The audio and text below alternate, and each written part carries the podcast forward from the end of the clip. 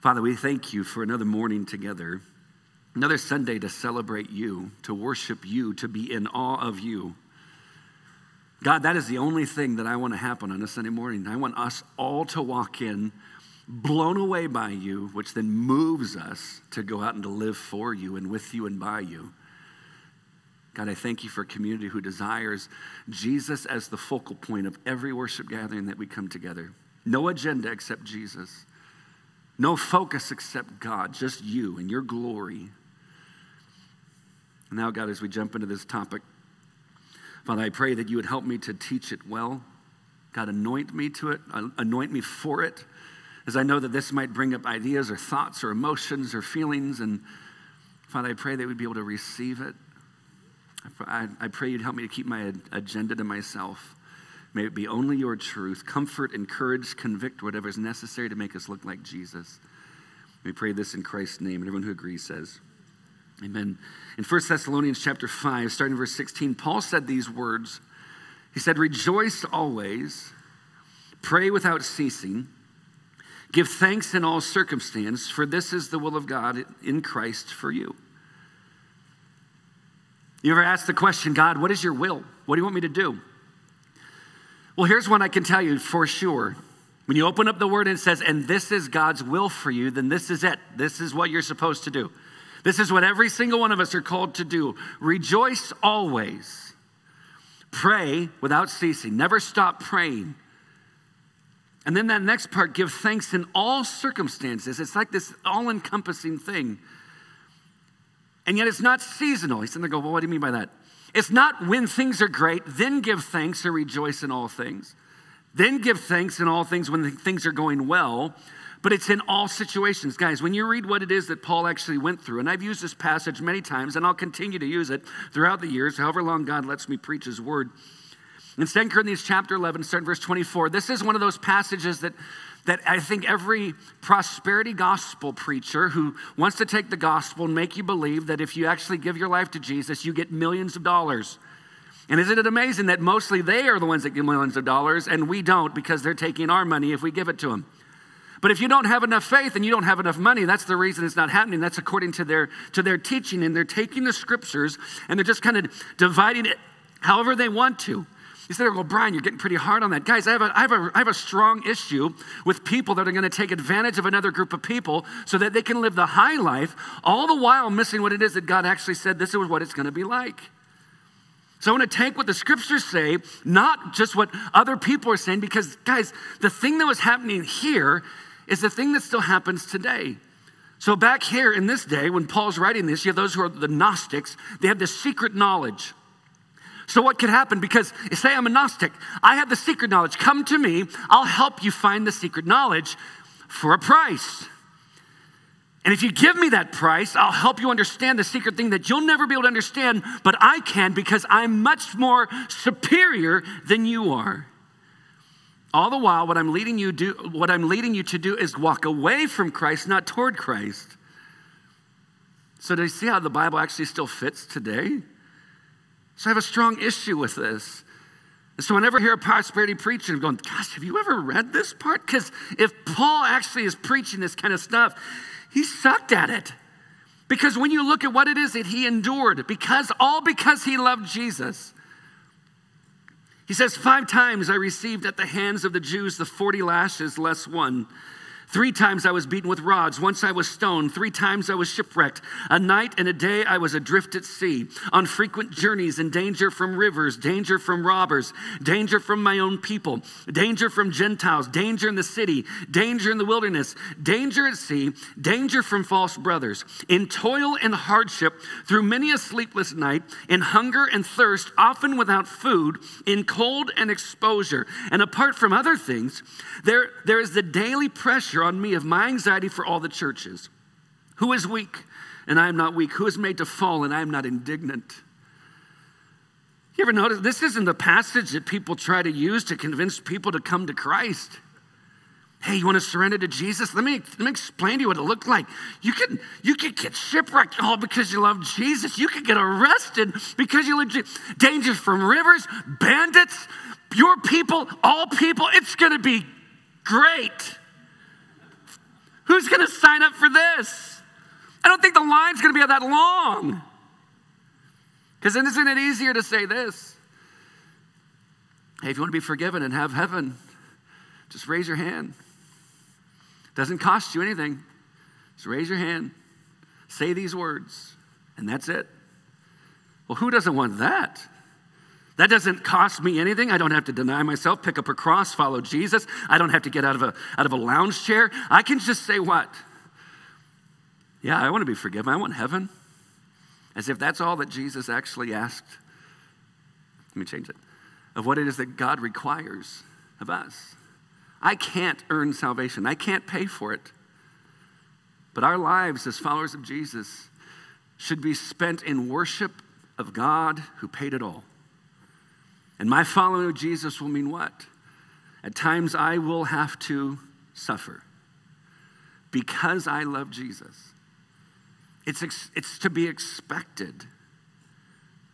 So, how could Paul say what we just read and still continue? And everything he experienced, how could he say, rejoice always, pray without ceasing, give thanks in all circumstances? Because this is the will of God for your, for, for your life. How could he say that knowing everything that he's experienced? He still has this burden and passion for Jesus and his church. I'm convinced it's this because Paul at some point knew what he signed up for when he said yes to Jesus. As I've said before, friends, salvation is this gift. And to us, it's free. And the only reason it's free to us is because Jesus paid the price. That's the only reason. It's, it, it was a high cost, it was a high price that he paid. And so it wasn't just like, oh, it's the free gift of salvation. Well, it's free because somebody else paid for it. But our following Jesus costs us everything. Not for salvation, but because we have it. In humble worship, recognizing what it is that God has done and my response to him is humble worship. God, whatever you want, whatever you want. I own nothing, I have nothing. I manage everything that belongs to you. This life, this body, not mine, yours. Whatever you want, it's all for you. May I exhaust myself this side of heaven for the cause of Jesus. But may I learn to love my walk with you. It's not done out of duty, but us walking with Jesus. I think that's how he could say, rejoice in everything, pray without ceasing. So as you get to Colossians chapter 1, starting verse 24, I wrote, these, I wrote these words in my notes. I said this When we try to live for Christ apart from Christ's mission, we tend to move toward life management rather than life abundant. And we say it again when we try to live for Christ apart from Christ's mission, we tend to move toward life management rather than life abundant. What do I mean by this? I don't think I've made this up. Jesus told us, He said, I have come that you'd have life and life abundant, life to the full. And yet, what's happened, I think, and I think we all get kind of hit with this, it's kind of nice to be comfortable, right? And we all want our bed to be comfortable. We want a, we want a chair that's comfortable. We want, I like comfortable. I like where I, I like the chair that I get to sit in at my house. I like it. I fall asleep in it all the time. All the time. If it's like 7:45 at night, I start. I'm this, I'm, I'm this horrible. I used to like. I used to kind of be able to stay up late. Everyone thinks that if you the later you stay up, the more you partied. I didn't even party, but I was like, I could stay up. Now it's like 7:45. I'm like, uh, I'm gonna make it to eight. I'm gonna make it to eight. It's like I can't even do that now. I don't blame it on me, I blame it on that dang chair. And as a follower of Christ, we can get to the same thing. I want my life to be blessed in such a way that I can be as comfortable as possible by the time that I stand before Jesus. And so we do everything we, we do everything we do to make sure that we can manage life so that what we do makes it as comfortable as possible by the time we meet Jesus. Do you see the difference? Life abundant doesn't mean that it's going to be comfortable. I think it means it's going to be memorable. Life abundant means that I'm going to face some great, amazing mountaintop experiences that just blow me away. And I'm going to go through some really deep valleys that just make me get to the point where I can barely breathe. It just feels like it's so overwhelming. And all of it is God doing his sanctifying, perfect work in all of us to make us look as much like Jesus by the time that we see him. Guys, that's life abundant, not just life management. When we separate Christ's call in our life to know Jesus away from his mission, then we think, I prayed the prayer, I get to go to heaven one day. Until then, God, I pray that you would bless in such a way that, that I can be somewhat helpful, but mostly comfortable. And there's always a temptation to that. For all of us, myself included. See, at some point in history, the gospel changed from the most revolutionary message and mission into a self help course on how to have a better life. I mean, think about it. Accept Christ, perfect life, perfect marriage, perfect finances, perfect, perfect, perfect. And then you look at Jesus who came and suffered. And yet we say we want to be like Christ and Paul even echoes this in Philippians 3. He says, I want to know Christ, the power of his resurrection, the fellowship of sharing in his sufferings. Like, I want to know every aspect of Jesus, not just the stuff that makes me feel good at the end of the day that I had some camp high, which I believe in camp highs. But isn't it amazing how, um, how deeply God meets us in the depths of sorrow? That if we would slow down, quiet our soul, and come before him and just cry out honestly god this is where i'm hurting. Do you realize how much we how much more we cry out and pray to god from the depths of our soul rather than the mountaintop experiences? So can you see how god is saying i am good in all times in all seasons in all ways. We trust him in the midst of all of it because he's good But as followers of Jesus, we have to be prepared. In 2 Timothy chapter 3, verse 12, indeed, all who desire to live a godly life in Christ Jesus will be persecuted. We don't use this verse either. You want to come to Christ? Shipwrecked? Stoned? Well, that's different. Sounds a little different today, but have people throw rocks at you to kill you. It's so different. But for those who've never read the Bible, it's like, I could sign up for that. That's not what it means. As he's getting whipped five different times by the Jewish people because he loved Jesus. Hey, you want to come follow the Jesus that I'm following because I'm going through this because of him. And then we don't jump to this verse. If you want to be a follower of Jesus and live a godly life, you will be persecuted. It's going to happen. But what will our response be when we are? Is it to become militant against those who persecute us as if we think it's now justified? Do we look at the scriptures that says, hey, don't show vengeance against everyone? Vengeance belongs to God. He sits on the throne. You let him handle that. Your response, if somebody's hungry, you give them something to eat. Some, someone's thirsty, you give them something to drink. You let God handle all that stuff. It's like, no, none of us could do that because we're just going to play the victim. We're not playing the victim, we're living like Jesus. I think it's different. So, as Paul jumps into this part of his letter in Colossians uh, 1, verse 24, he says, Now I rejoice in my sufferings for your sake. He's writing a bunch of Christians. And in my flesh, I'm filling up what is lacking in Christ's affliction for the sake of his body, that is the church. Did you hear? He, he says, I rejoice in my sufferings for your sake. Like I'm suffering on your behalf, and I celebrate that I get to. When he wrote a second letter to a bunch of Christians in Corinth in chapter 12, verse 15, he says, I will most gladly spend and be spent for your souls. It's like, I'll exhaust myself, I'll, I'll exhaust myself this side of heaven on behalf of you, gladly. So you have him in two different places. I rejoice that I get to suffer for your sake. I'm also willing to be spent and to spend for your souls. But these next that phrase, what do you mean by, and I'm filling up what is lacking in Christ's affliction? For the sake of his body. Like what is lacking in Christ's affliction? So remember on the cross, Jesus, right before he dies, one of the last things that he says, he says, It is finished. It's a banker's term. Literally, what he said, it's paid in full. But he says, It's finished. He's saying, There's nothing else that has to happen to make someone right with God now. I've paid the price. And so as Paul said, they go, No, wait, wait. He almost did. There's some afflictions that he didn't go through, so I'm going to go through those to finish his work. I don't believe that's what he's saying because I trust Jesus more. The New Living Translation, this verse, I think it kind of hits it better. says, For I'm for I am participating in the sufferings of Christ that continue for his body, the church. In other words, the church around the world is as it experiences persecution because we're wanting to see people come to Jesus. That when the church is persecuted, Christ is persecuted. When the church suffers, Christ suffers. How, how do I know? Well, I think Paul would understand this best. Before he came to Christ, he was given authority to go into people's houses and to, to drag off men and women who were known as, quote unquote, the followers of the way, the, the early Christians. He would drag them out of their house, men and women, and put them in prison simply because they followed Christ. So he's on his way to Damascus, given authority by the religious leaders to do the exact same thing. And on the way, Jesus shows up, knocks him off his donkey. He's on the floor, he's blinded. And Jesus says this He doesn't say, Saul, Saul, why do you persecute my people? He doesn't say, Why are you persecuting my church? Jesus says, Saul, Saul, why do you persecute me?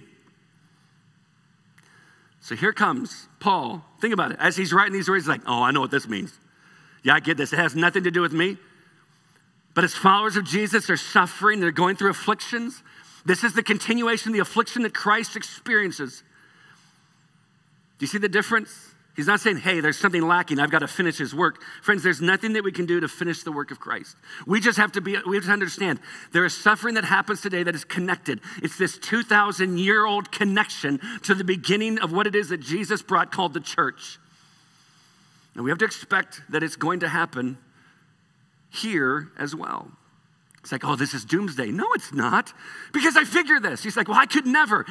I don't know if I could either. But all I believe in a Holy Spirit who can enable us to do anything. This isn't look at Paul and how great he is. No, look at the Holy Spirit who is so amazing in him that he can still rejoice in everything. He still sees Jesus as worth it. It's always been about God. Friends, there should be no celebrity nor hero of the faith if we're not connecting those people to Jesus, who is the ultimate only hero of our faith. But, we make, but I make mention of this. So on January 31st, 2021, in the southwestern region of India, there's a pastor by the name of uh, Ashok. He and 150 or so believers gathered for a Sunday morning worship gathering, just like this. And as they gathered, this large group of Hindu nationalists barged into their worship gathering shouting about Hindu gods. And then those Hindu nationalists, they locked the door from the inside and they began to beat the pastor in front of everyone. One of the people that they were beating in front of him is his 13 year old daughter, Miriam. Miriam then runs in front of those who are beating uh, her dad, goes to her knees, and begs them to stop. And their response was to kick her in the stomach so hard that she had internal bleeding for the next two weeks. And for the next 45 minutes, they took men and women and children and beat them for 45 minutes in their place of worship. See, Pastor Ashok, he started ministry in 2004. Since 2004, he's been attacked three different times in major ways. And yet he has led more than 100 Hindus to Christ. And he continues to do so. In 2010, while his wife was pregnant, this would be the second attack. His pregnant wife, Kala, was beaten so bad that she lost her baby and was unconscious for three days. And as I read this article, and that little magazine I've told you about, Voice of the Martyrs, this is how it closed. This is how the, the article closed. It said Pastor Ashok and his church members know they could face further attacks, but they continue to pray for their persecutors. Many of the believers said they forgive their attackers and want them to know Jesus too. Guys, it's so easy to forget around the world. Followers of Jesus are experiencing this and it's to be expected. Why? Why is there such a hatred for the message of the gospel? Guys, I'm convinced because there's this spiritual aspect always connected to it. That we have an enemy who hates Jesus and everything Jesus has to do. Everyone connected to Jesus. And any, any way that he could somewhat think that he can stop the movement of the gospel, the enemy will do that. Satan will do that. But greater is he who is in us than he who is in the world. Notice it's always greater is he who is in us, not greater are we. Greater is he who is in us than he who is in the world. And so, how do I know that we can do this one day? Because the Holy Spirit will not leave us nor forsake us. The Holy Spirit will not leave us to ourselves to have to endure this on our own. The Holy Spirit will give us every single thing that is necessary to live godly lives that are set apart for Christ, all to bring glory to the Father. If the helper's job is to help, he will not leave in those moments where help is needed. We have a great, great, good God. But how could Paul continue to move forward? How could Pastor Ashok and his, con- and his congregation continue after all they've experienced? Because there is this thing yes, we have the Holy Spirit, but we also have to make this conscious decision to obey. So, how could they continue? Because they knew what they signed up for. They knew what they signed up for. I wrote this in my notes. And the value of the invitation is directly connected to the value of the one who invited them. The value of the invitation is directly connected to the value of the one who invited them, and it's directly connected to the one who invited us. And when we realize, we understand who it is that invited us and what it is that that one did for us, oh, I'm all in.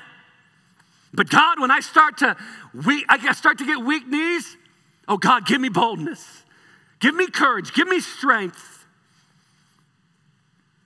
May my life be known as one that is set apart for Christ, empowered by His Holy Spirit, and may everything out of my mouth be boldness dripping in grace. As we proclaim the truth and the reality of the gospel, guys, do we understand what we signed up for? Does the Christian culture in our nation understand what it's signed up for? Robbie Gallaty wrote a book, Rediscovering Discipleship, and he's had a huge impact. I've never met him, but I wrote a book of his also called Replicate. For those that have been in part of a D group or you're interested in a D group, that's where it came from. He's like, What is it? Sign up. We'll get you on. We're going to do our best to get you on as soon as we can. But, guys, I'm telling you that this, I believe, this is the movement that's necessary. That all of us are learning how to be disciples who become disciple makers. Every single one of us, not, hey, the special ones or the ones that are on the staff or the church leadership. No, every follower of Jesus called to go make disciples who then go make disciple makers. We are called to replicate ourselves after Jesus. But he wrote this in his book called Rediscovering Discipleship. He said this Elton Trueblood, a noted 20th century theologian, once commented on the central problem facing the church, even as the membership rolls grew in number a profound lack of involvement and the lack of serious commitment to the mission of Christ. He went on to say, perhaps the greatest single weakness of the contemporary Christian church is that millions of supposed members are not really involved at all, and what is worse, do not think it's strange that they are not. As soon as we recognize Christ's intention to make his church a militant company, he said, go, oh, there it is, I get to fight. Like, who do I get to fight? Now all of a sudden we have those people. Fight against those people. Here's what Paul would say Hey, our, our battle's not against flesh and blood, it's not against people, it's against the spiritual forces of this dark world. Well, how do I fight them? Pray. Pray. Guys, when the enemy attacks, pray. And then get mad. Like, what do you do? Go tell someone about Jesus. That'll just frustrate them. Can you imagine if every time you felt spiritual warfare coming, you just went and told people about Jesus? Maybe the enemy would go, okay, we got to stop. That guy doesn't stop. Every time I attack, he just tells someone about Jesus. This is backfiring in our face. So he says, until we recognize that we're a militant company, we understand at once that the conventional arrangement cannot suffice. There is no real chance of victory. In a, in, a, in a, campaign, if 90% of the soldiers are untrained and uninvolved, but that is exactly where we stand now. 90%. What a statement. See, Paul understood that his knowing Christ was directly connected to making Christ known. It was not, I'm saved and I can wait for heaven. At no point do you see that in the writings of Paul. At no point do you see that in the writings of Scripture. I get to know Christ that I might make him known. It is not separate, it's all interconnected. He goes on in verse 25. He says, of which, and of which he's, re- he's, referring to the church. He says, of which I became a minister. That word minister means servant or waiter, a servant of the king. So he became a minister according to the stewardship from God. That was given to me for you to make the word of God fully known, the mystery hidden for all ages and generations that now revealed to his saints. To them, God chose to make known how great among the Gentiles are the riches of the glory of this, of this mystery, which is Christ in you, the hope of glory. Let me break down just a second. That word stewardship. The stewardship is from God. That word stewardship means to this it means to manage, to have oversight, this administration over someone else's property. And so in Paul's they're going, I have this stewardship of what? To make the word of God known. This was a responsibility that was entrusted to him. This was not something that's like, I love the word, I'm going to do it, it's my thing, I can do it, you can't stop me. Paul's sitting there going, This has been what? Entrusted. It is a stewardship. When he would proclaim the things of God, he's sitting there going, This is a stewardship. I'm, I'm taking care of what it is that God has entrusted to me. His word, proclaiming it to other people. And friends, I say this in all humility. My call to preach and to teach his word is a stewardship that I take so seriously to make sure I don't want my opinion. I don't want my agenda. I just want, God, what do you say that would best bless your people? Because this isn't my church. You aren't my people. We are His church. We are His people. And I just have this call to shepherd and care and to teach and proclaim the word and to make the word fully known the best that I can this side of heaven. And please know, man, I agonize over it. God, am I getting this right? Help me get it. You know, my mind, it's not that sharp. Would you do something? Would you proclaim? Reveal it that I can reveal it to your people to make your word fully known. And where I'm wrong, I'm in error. Oh, convict me hard that I might not proclaim or preach any type of heresy. Guys, all of a sudden you sit and go, So this isn't just your hobby? No, it's terrifying. Guys, when you read the word, says not everyone should presume to be a teacher. Why? Because you're going to be judged more strictly than everyone else. I am more afraid of that verse than anyone else's opinion. Because I have to stand before God one day and answer for every single word that came out of my mouth as I proclaim His word. So I feel, I feel for Paul as he says this. Not because I'm on the same, well, I'm not going to say that. Paul, a guy filled by the Holy Spirit. Me, a guy filled by the Holy Spirit, just doing our best. That's what we're doing. That's what all of us are doing. And we may have different calls and different spiritual gifts and different roles and different responsibilities, but we all do it as stewards, not as owners. That makes sense? Do you see the difference?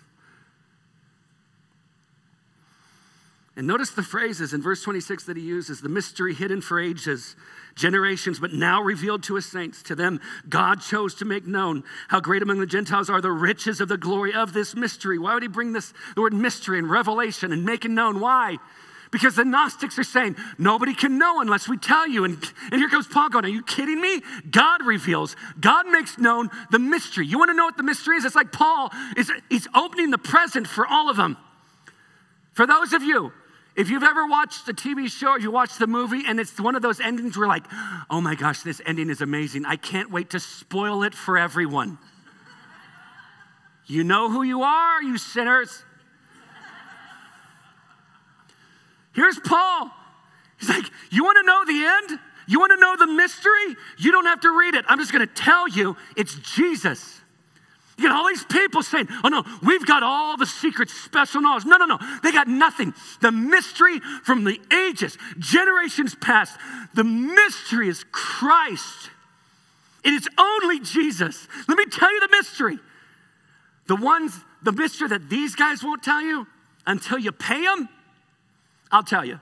The one, the mystery these guys don't know anything about, God revealed it to all of his saints all believers, God reveals the mystery of Jesus to us. Oh, how beautiful is that? And what are we supposed to do? We're supposed to, we're supposed to share the end, the end of every story. We're supposed to share the end with everyone. We know the mystery. which is Jesus, who is the hope of glory. And he continues on in verse 28. And since it's all about Jesus, what was Paul's response? Watch. Him we proclaim. Him we proclaim. That word proclaim means to preach, to advocate with conviction. Brian, I don't have the spiritual gift of preaching. Guys, I don't know that there is one. Like, oh, there's a spiritual gift of teaching. I've seen that one. I haven't found the list that talks about the spiritual gift of preaching yet. Why? Because we're all supposed to be proclaiming Jesus. That's not a spiritual gift, that is a call. That's a call for every believer. I may have a spiritual gift of teaching, and I'm thankful for it.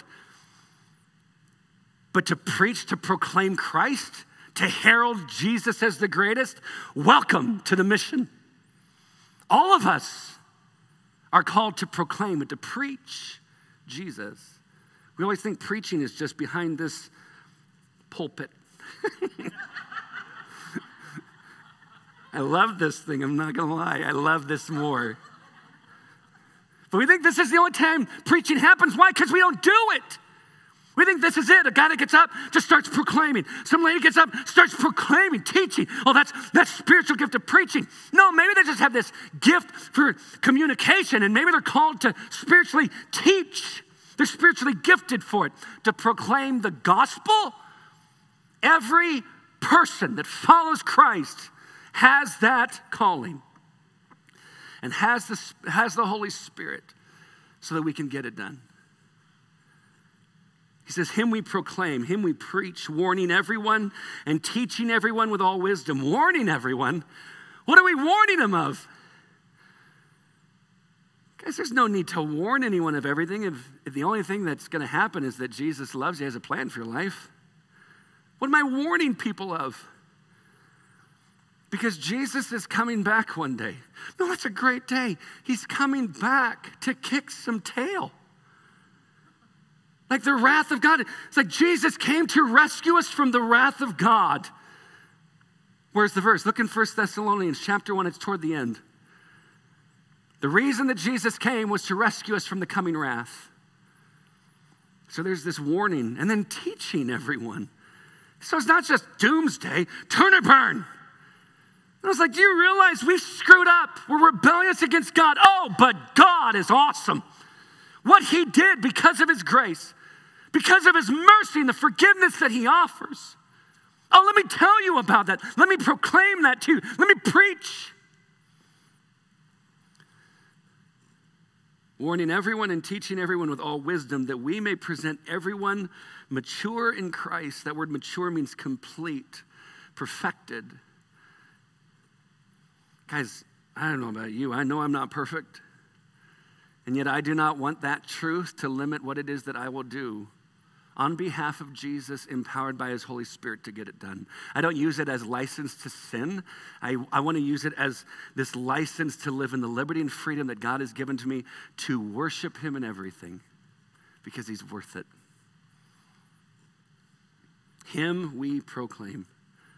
Him we proclaim. Realize Paul was not proclaiming, hey, here's this philosophy, this set of ideas. No. What did he proclaim? We proclaim Him, Jesus. Jesus. It's all about Him. You ever notice most people are fine if you mention God? If I walk up to a person, hey, God bless you, I've yet to have anyone get upset. But if I come up and say, Jesus is the only way, what? They might get upset at that part. But I say, God bless. And guys, I want to get out there more, be bold like that. But guys, it's the name of Jesus. There's no other name under heaven by which we must be saved. It is Jesus' name. So, of course, the enemy doesn't want his name to be proclaimed. But in order to proclaim Christ, we have to know and adore him. In order to proclaim him, we must adore and know him. J.C. Ryle from the 19th century, in a book called Warning the Church or Warning to the Churches, which I've been reading, say, Live a courageous life, my brethren. Confess Christ before men. Whatever station you occupy in that station, confess Christ. So simple, direct. Teaching and warning everyone And you see his passion that we would grow, become mature in Christ, perfected and completed. Guys, the writer of Hebrews in chapter 5, verse 12, conveys this message that at no point as followers of Jesus was it about pray a prayer, wait for heaven. Do you realize that when you come to Christ, you surrender to Him as Lord? The process of growing in Christ begins, and you should know more. You should know more about Him. You should know more about His Word. You should know more about what it's like to actually speak to Him, be in prayer, what it's like to serve Him. It's this process. You work with Christ as He moves us into deeper fellowship with Him. We're not supposed to just be waiting. Listen what the writer says. For though by this time you ought to be teachers, you need someone to teach you again the basic principles of the oracles of God. You need milk, not solid food. For everyone who loves, I'm sorry, everyone who lives on milk is unskilled in the word of righteousness, since he is a child. But solid food is for the mature, for those who have their powers of discernment trained by constant practice to distinguish good from evil. I'm going to use an example that my, my vegetarian, vegan friends are not going to get, and it's okay. I love you. I do. But if you invite me over for like, hey, you guys want to you want to bring their family over and have some milk? No. Unless it's flooded with chocolate sauce, no. Can you imagine? Like, guys, we're going to get together and have this sweet, we're going to sweet church potluck. We're going to go old school potluck. All we need, who can sign up for some milk? Guys, I don't think we should ever show up for that. I know somebody like, I have an ethical reason for the way that you, I don't, I, I don't know what those are. Okay, that's fine. That has nothing to do with it. I want some steak. I want to non some steak. I want to, I want to spit out the fat. I want to non the steak. And here comes, and scripture shows it. It's biblical. I just say solid food is sake. That's how I see it. Followers of Jesus, if you've come to Christ, welcome to the process called sanctification. It's going to take some effort. In fact, it's going to take everything in us as we climb the mountain called God to understand Him more. Oh, but the view is worth it. It's worth it. We don't settle for just enough. No, we want as much of Jesus as He'll give us. Do you see how passionate Paul was? And look what, is, what it is that he was willing to go through. For this I toil struggling with all his energy that he powerfully works within me. That word struggling means to contend with an adversary, to fight. He's like, this is how much he's into this. Mark Sayers, a pastor out in, uh, in Australia, wrote this in a book called Reappearing Church. He said, We need a new generation of Christians engaged in mission, kingdom vocational living, cultural engagement, and biblical justice. Not just justice, not just social justice, biblical justice. Why that? Because God, de- God declares what is right and righteous. God declares it. We don't. Biblical justice. He says we need a whole new generation and what? Just simply get back to people in the book and about Jesus. That's what we're supposed to be about. And somehow it shifted. He says, filled with the Spirit, formed by the way of Jesus, shaped by heavenly wisdom. As the worship team comes back up, I have to start closing it down. I had a few more things, but I want to close it. I think Paul rejoiced in suffering for the sake of Jesus and his church, but how could he? And I think there's three things. I think the first is this he recognized who Jesus was and what he did. He recognized who Jesus was and what he did. Number two, he, he loved Jesus and the things that Jesus loves. He really loved Jesus, but he also loved the things that Jesus loved. Guys, we should have that same thing. We should have this heart and love and concern for his church and also for this world. Proof it. For God so loved the world. Not sure how to get past that one. That he gave his only son, which means we will live sacrificially and generously for the cause of Jesus, for a world that is so broken and needs the truth of the gospel because they need Jesus. We'll do whatever it takes. We will toil and struggle this side of heaven not being okay with letting people hear a negative or a narrative that is false, leading them away from Christ, even if it sounds loving. No, we will be loving and we can disagree on things. People's like, well, I don't agree on your view on this. That's okay, but I love you. I do, and I want you to know Christ. Instead of, well, it's okay. What you like is okay.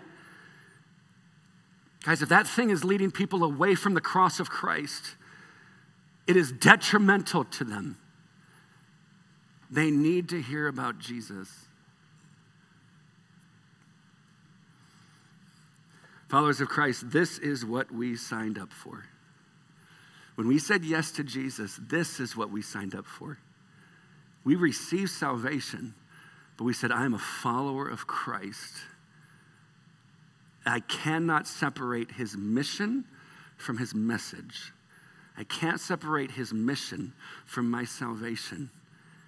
It all interconnects, it all comes together. This is what we signed up for. Is he worth it?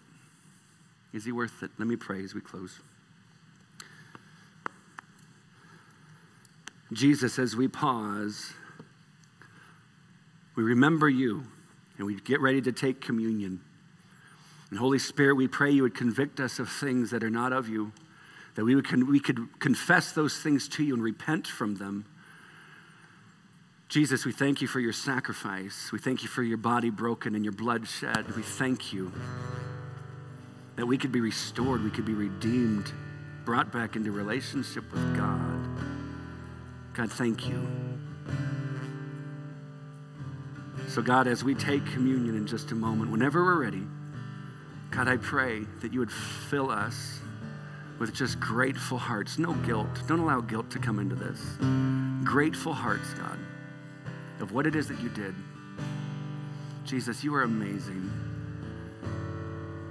Now, Holy Spirit, I pray that you would fill us and anoint us for that which you've appointed us for. God, may we never, ever again separate the mission from the message. May we go, may we toil and struggle to see people become complete in Christ. May we exhaust ourselves this side of heaven, all the while loving and adoring you. God, we love you. We pray this in Jesus' name. And everyone who agrees says, Amen.